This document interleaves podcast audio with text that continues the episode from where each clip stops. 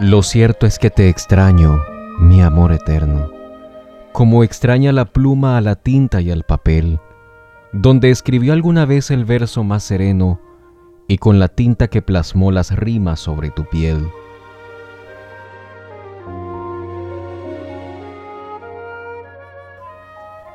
Lo cierto es que anoche te tuve, te sostuve entre mis brazos una y otra vez.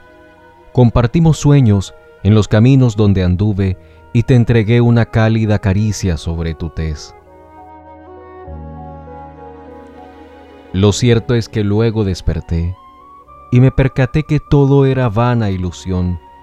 Al mismísimo Morfeo reté asegurando que nada fue abusión.